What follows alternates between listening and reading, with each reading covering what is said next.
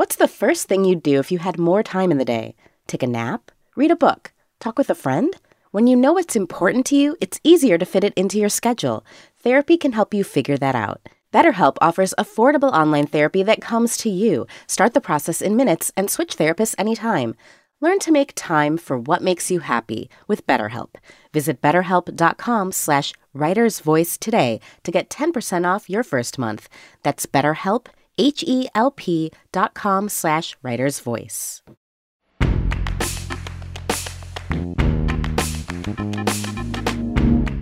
This is The Writer's Voice, new fiction from The New Yorker. I'm Deborah Treisman, fiction editor at The New Yorker. On this episode of The Writer's Voice, we'll hear Alejandro Zambra read his story Skyscrapers, which was translated from the Spanish by Megan McDowell and appeared in the August 22, 2022 issue of the magazine. Zambra is a Chilean poet and fiction writer whose books translated into English include Multiple Choice, Chilean Poet, and Bonsai, his first novel, which was published in a new translation this month. Now here's Alejandro Zambra.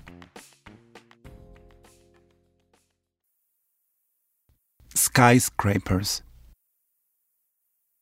I didn't go to New York because I didn't want to cut my hair. And my father didn't read my letter to my father. I read it next time I feel like crying, he told me. Except I never feel like crying. I didn't know how to respond. I never knew how to respond. That was why I wrote that's why I write. I write the replies I don't think of at the time, or drafts of those replies, really. The first time I tried to write this story, for example, I erased you.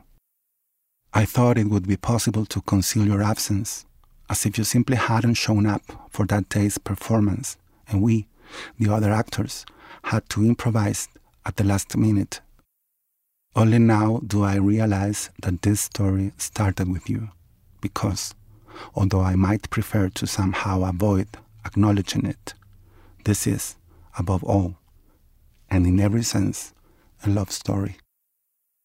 Just a week earlier, everything had been in order. It would be wrong to say that everything was fine, because things were never truly fine back then.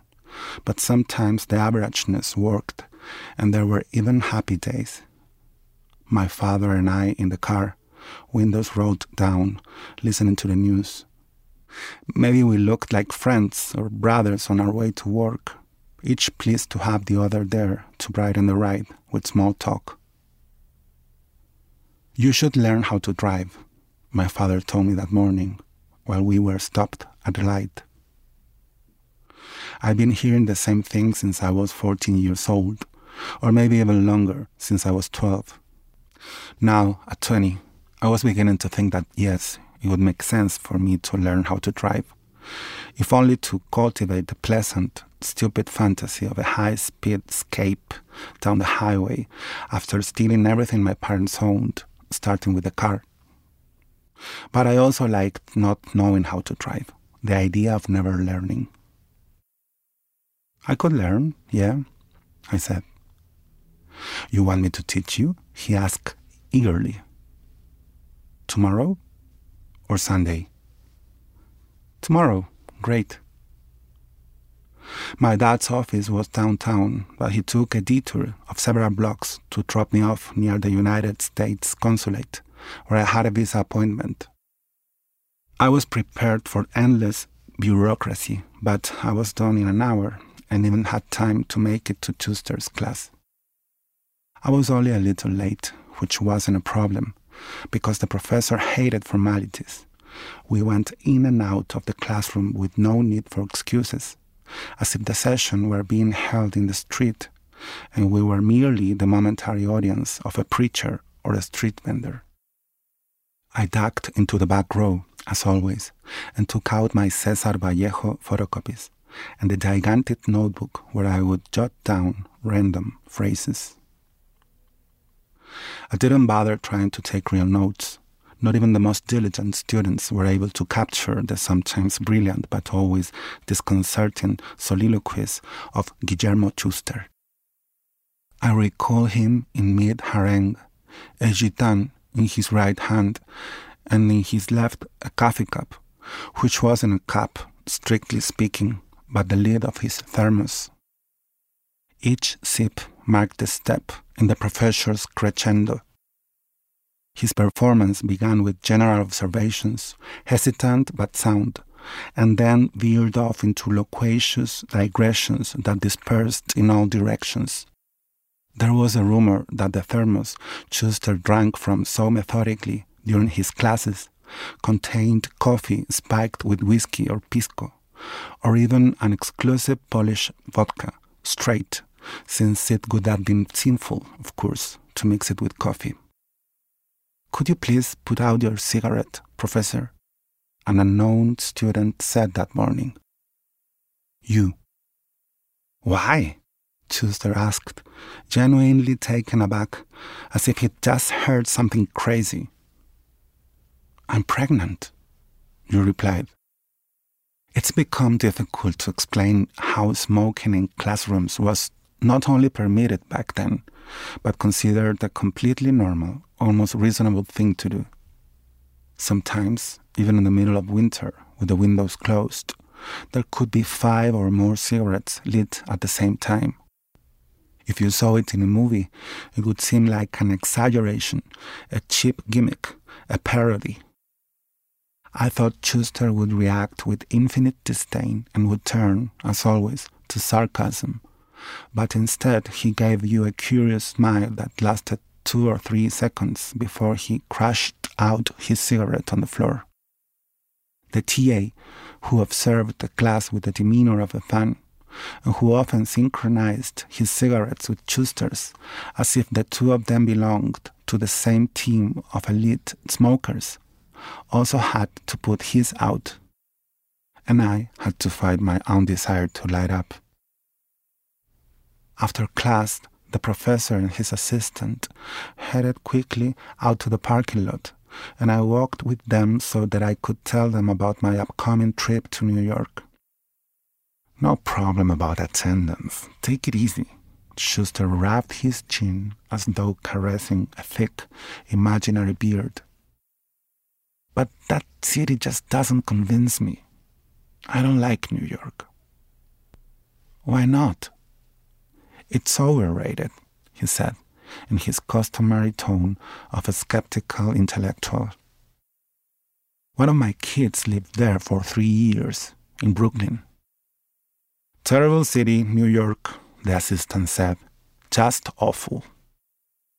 One of my kids, I thought, impressed that Schuster had more than one child.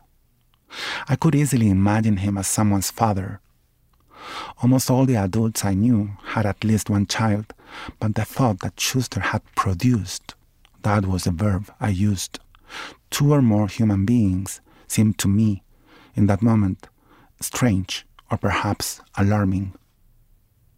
I said goodbye to them and was about to light an overdue cigarette when I saw you approaching. Do you have another smoke? You asked. I thought you were pregnant. Some pregnant people smoke, you told me. Now, the truth is that I just lost my baby. Just now, in the bathroom. It was horrible. You smiled at me and lit the cigarette I handed you. So why'd you tell him to put it out? To fuck with him. He was just talking so much, you said. I've never been pregnant, you added, as if it were necessary to clarify. Did you like the class? Yeah, I liked the poems we analyzed. Vallejo is awesome. I didn't understand the professor at all, but I liked it. Are all his classes like that? Yeah, Schuster's pretty crazy. I had to get to my Intro to Research Methodology class, but instead I decided to keep walking aimlessly with you. You told me you were thinking about majoring in literature and you'd gone to Schuster's class out of curiosity. I never wanted to study anything, you said. And I still don't know if I really want to. You were 20 years old like me, but I thought you sounded more grown up. Or rather, I felt that you were some sort of ancient and noble presence. That was when I really looked at you for the first time, and I noticed your almost disproportionately large eyes. Your hair was longish, but still shorter than mine. Mine reached my shoulders. You also reached my shoulders, but you struck me as one of those people who seem tall, even though they aren't. We walked together toward Plaza Ñuñoa. I tried to combat the silence because I still hadn't discovered that it was possible, even necessary, to share silences. I told you about my trip to New York, and though I was trying to come off as casual and worldly, I'm sure I sounded pretty arrogant. I should have practiced first in front of the mirror.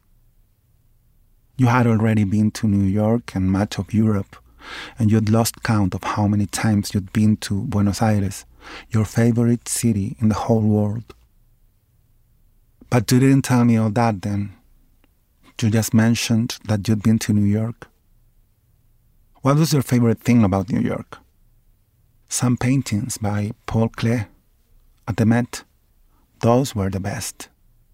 It wasn't just that I liked them, they inspired happiness in me. You spoke in short sentences with long pauses between each word. You spoke like the protagonist of a slow and beautiful movie. I spoke like a comedy actor who got his first serious role and was trying to prove his range to the world, but just came off as sad because his effort was so obvious. We went into the Mad Toy bookstore.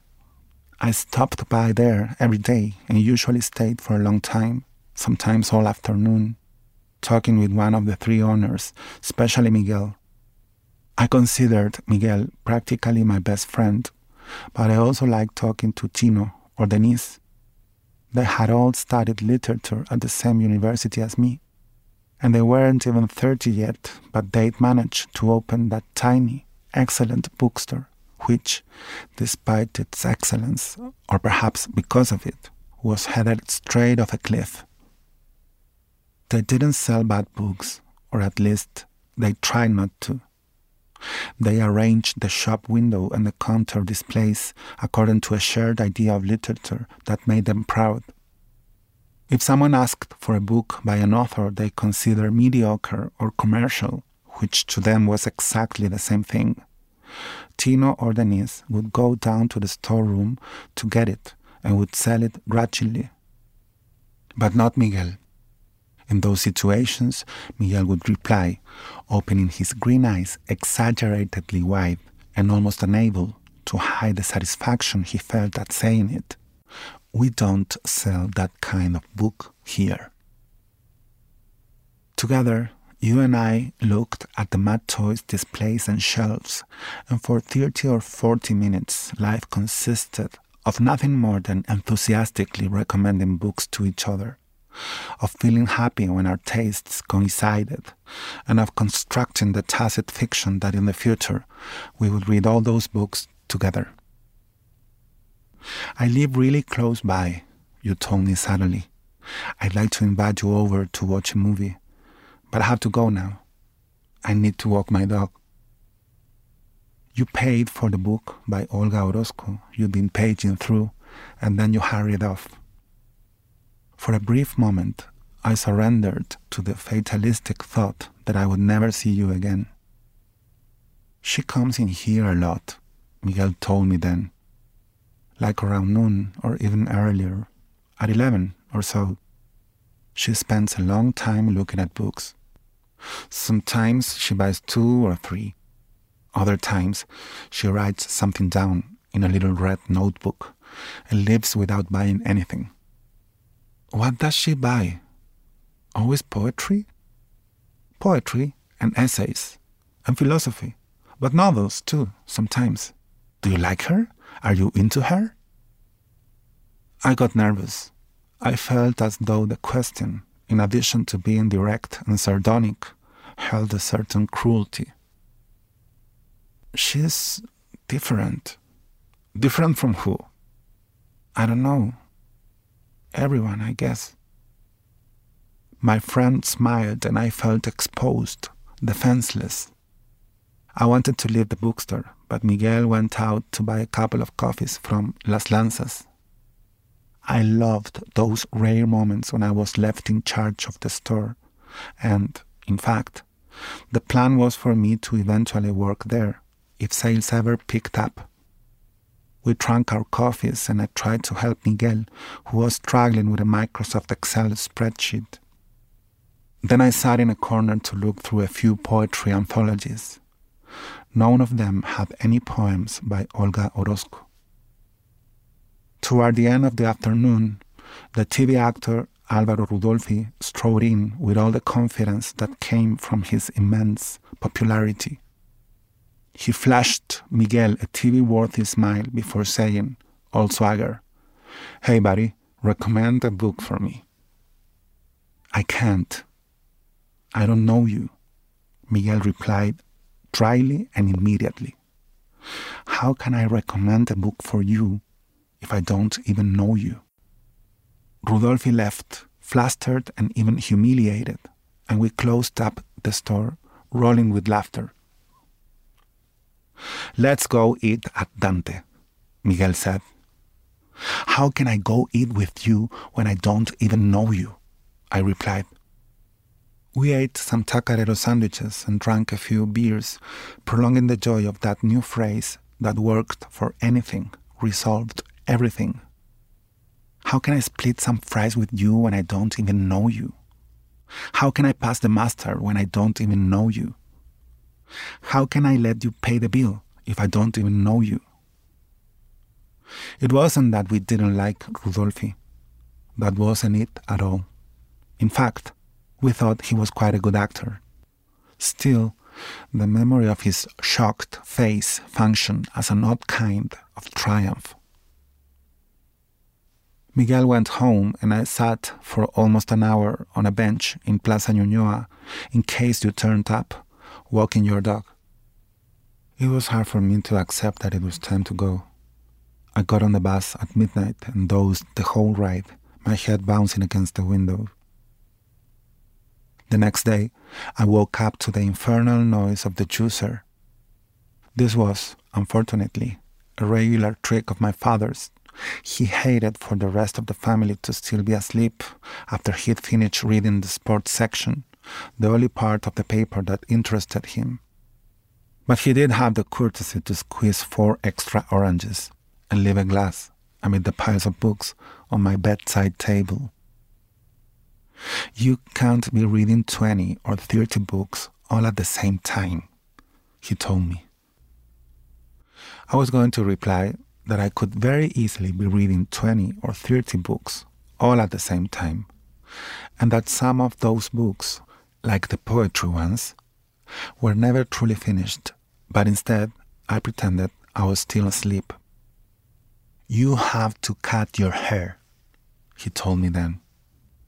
Before New York, people will discriminate against you if you go there with long hair. He left the room, and for a few seconds I entertained the hope that he wouldn't come back. I sat up to chug the orange juice, then looked at the ceiling with the empty glass held to my lips. My father had come back into my room. I could feel his expectant gaze, but I didn't meet it. Are you going to cut your hair? Yes or no? No. If you don't cut your hair, you are not going to New York.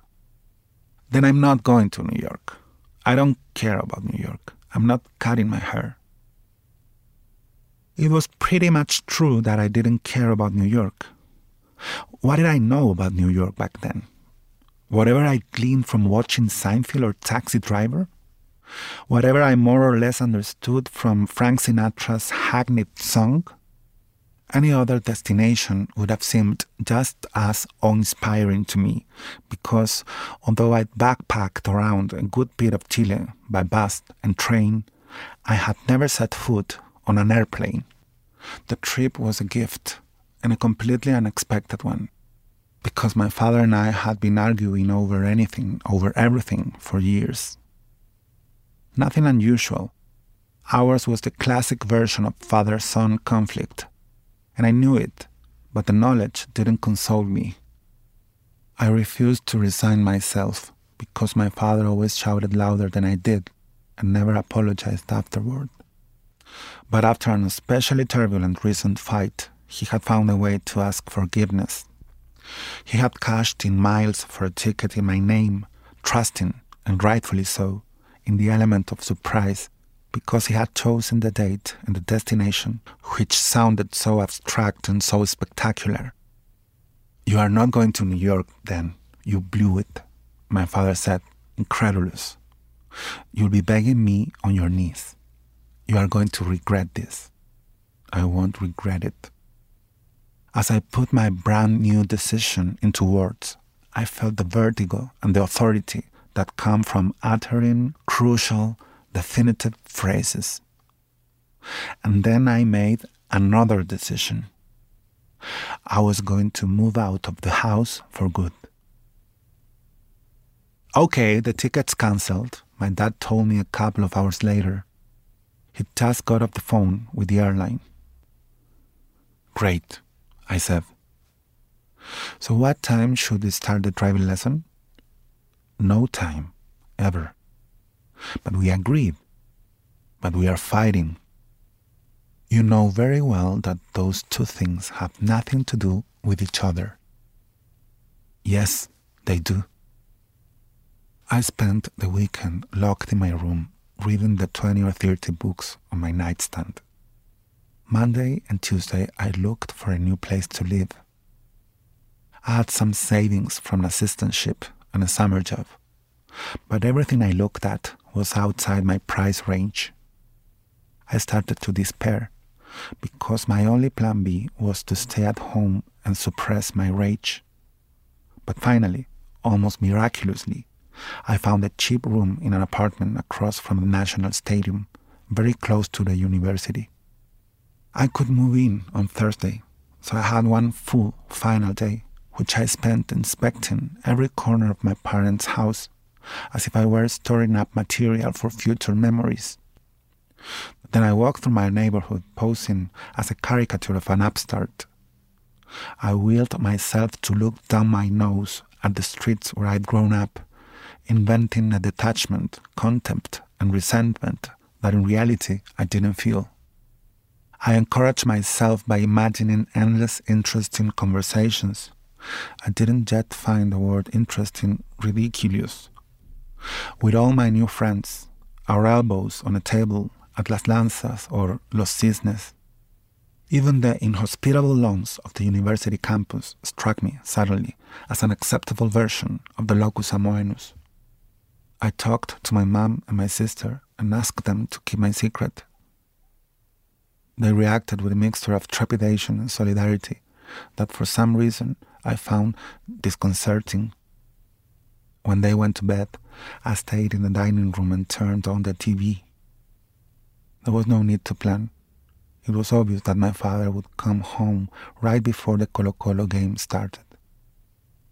And that was what happened. We hadn't said a word to each other in days, but we watched the soccer match together and even exchanged a few sentences. Things like, that should be a red card, or he wasn't offsides. I don't remember who won. I think there were no goals, or else there were and it was us, my dad and me, who were deadlocked. My father raised his eyebrows in lieu of a good night. I didn't go to bed. That night, I wrote my letter to my father. Back then, I hadn't yet read Kafka's letter to his father. I don't think I even knew it existed. I typed my version out on the household computer since I didn't want my handwriting to ruin the message. I chose Century Gothic font in a very large size, maybe 18 or 20 point, in case my father read the letter without his contacts in. He only ever took them out to sleep, but for some reason I imagine him holding the paper up to his naked eyes, his real ones, so to speak. After everyone had left the next morning, I printed out the missive, all 12 pages.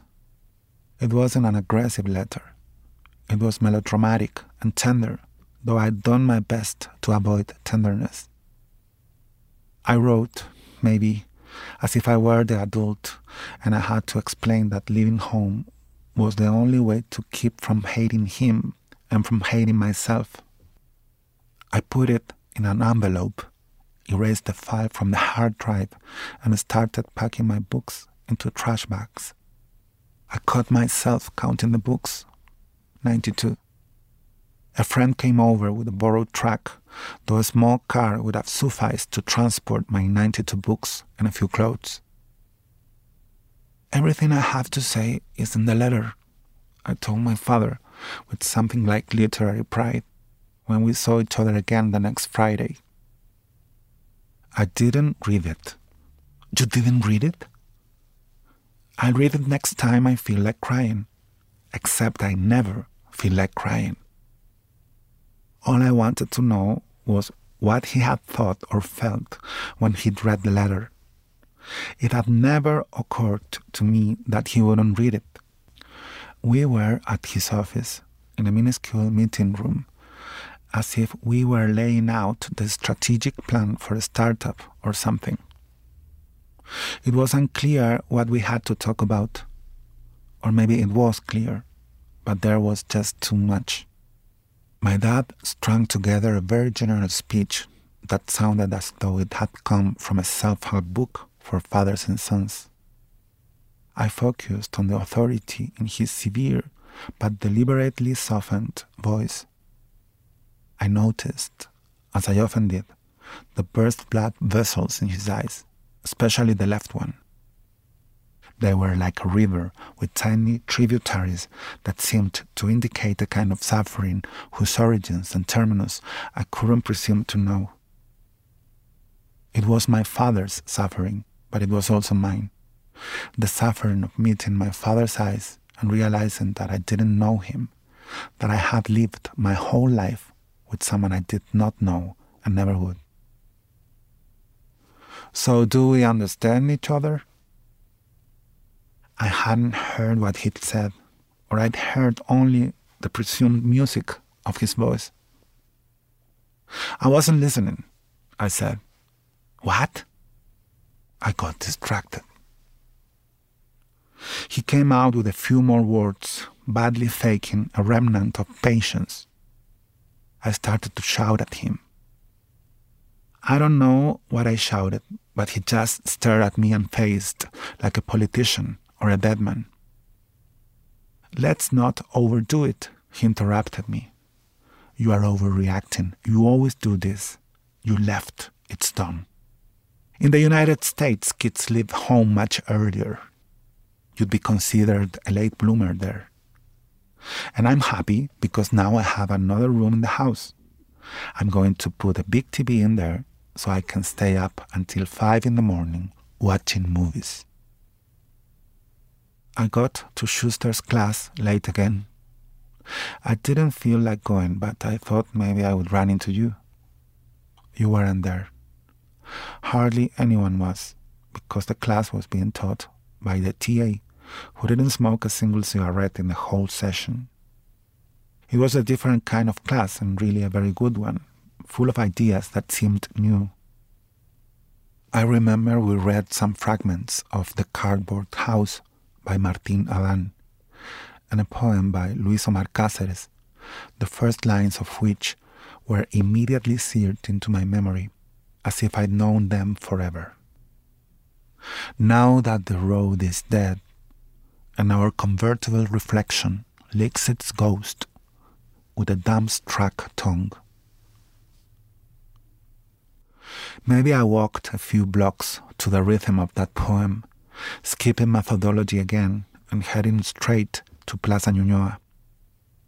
I wanted to talk to Miguel, although when I got to the Mad Toy, I realized that what I really wanted was to talk to you. I asked Miguel if you'd been by the bookstore, and he said no. I gave him a bare bones summary of my news. He listened attentively, then told me, You are going to be okay. He asked for details, lots of details. He asked if I needed anything money, anything else. What I need is work, I told him. Well, I can't give you a job, he said. I almost don't have one myself. We're going to shut down. It's pretty much definite. When? In a couple of months, if we are lucky. We'll try to hold out until Christmas, but it'll be tough. Shit, that's awful. So we can't hire you. Right, of course. The fantasy of working at the Mad Toy had been a magical fix all for me, but at that moment I wasn't thinking about my imminent poverty. Instead, I was saddened by the thought of that place emptied out, surely taken over by some cafe or stupid hair salon. On a shelf, I found Defense of the Idol, the only book Luis Omar Cáceres ever published, and I read every poem in it multiple times. Every once in a while, Miguel said something and I answered him, and at times it was like the friendly, intermittent dialogue between two strangers sitting together by chance in a doctor's waiting room or are awake.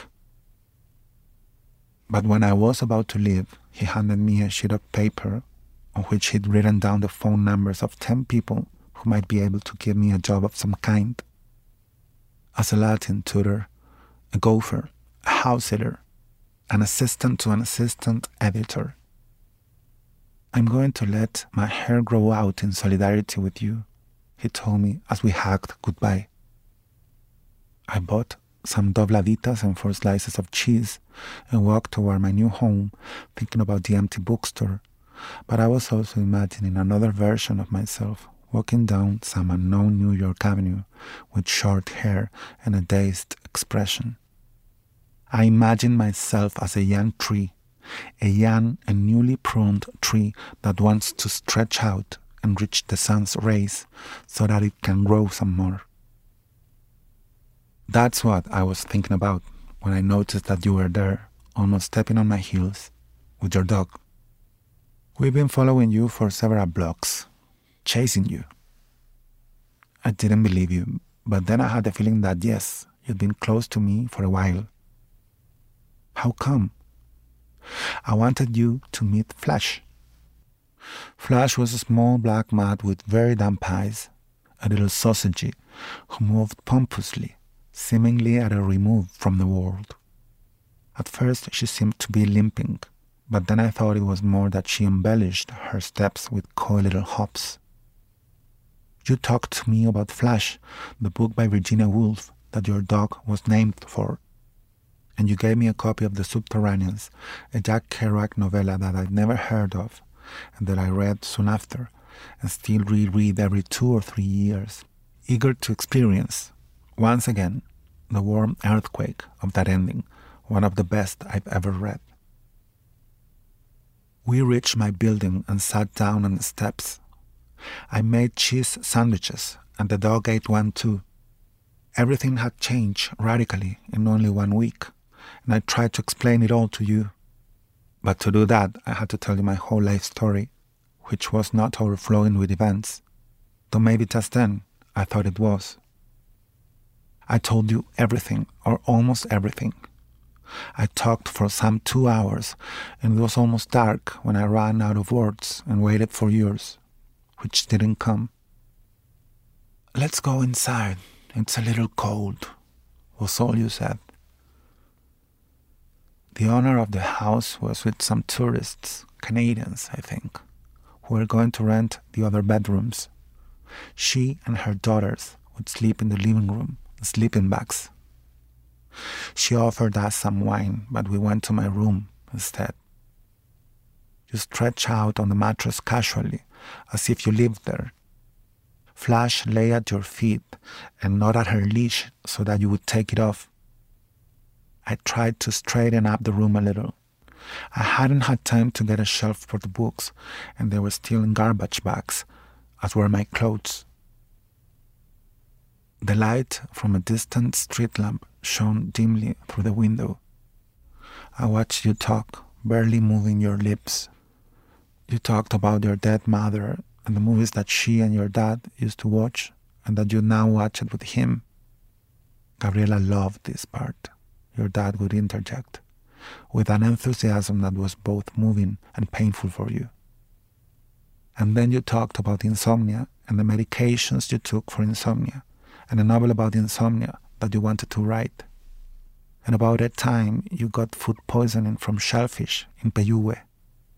And about your favorite songs, trees, and birds, and a strange theory about how to make the perfect salad. And four or five people you hated high school classmates, I think, and an ex boyfriend. I remember thinking that those people didn't deserve your hatred or anyone else's, but I didn't say so. I also remember feeling a sudden and intense happiness that you didn't hate me. At one point, out of nowhere, you burst out crying and I tried to console you. It's just your dad makes me so mad. You said. That's why you're crying? Because of my dad? I asked. I don't know. I'm not crying because of that. I'm not sad, you said. I never cry over anything in particular. I'm just in the habit of crying. I'm in favor of tears. Me, too. I'm lying.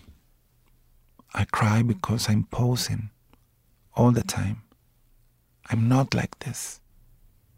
I like how you are, even though I don't know what you're like. And I'm posing too all the time, with you and everyone else. Yeah. Then came a long silence, an important and pleasant one like someone memorizing a shopping list. I thought back over the details of our conversation so I wouldn't forget a thing. Do you think your dad is ever going to read the letter? You asked me then. I had just told you about the letter, and yet I felt as though that part of the conversation had been left definitively behind. It was hard for me to return to that headspace. I also felt as though the encounter with my dad was far in the past, but I tried to answer honestly. I thought he had actually read the letter, but lied and said he hadn't. Yeah, he read it, I'm sure of that, you said. Flash was sprawled out and snoring. You went to the bathroom, and when you came back, you flopped onto the bed again. Ten seconds later, as if you just remembered something urgent. You got up, turned on the light, and started to take my books out of the box one by one. Almost without looking at them, you piled them up like towers. This is your New York, you told me then. Look, these are the buildings in Manhattan, the skyscrapers. We stacked the books into towering slapdash replicas of the Empire State Building, the Chrysler Building, and the Twin Towers, which were still standing then. We hadn't kissed yet, hadn't slept together yet, and we didn't know anything with any certainty about the future. Perhaps I intuited or fantasized that we would spend a long time together, several years, maybe our whole lives. But I didn't suspect that those years would be fun, intense, and bitter, and would be followed by decades during which we knew nothing of each other, until the moment came when it would seem possible, conceivable, to tell a story, any story, this story, and erase you from it. That night you were utterly unerasable, and no thought about the future really mattered to us while we used my books as bricks to imitate those vast, imposing, cold, distant, absurd, beautiful buildings.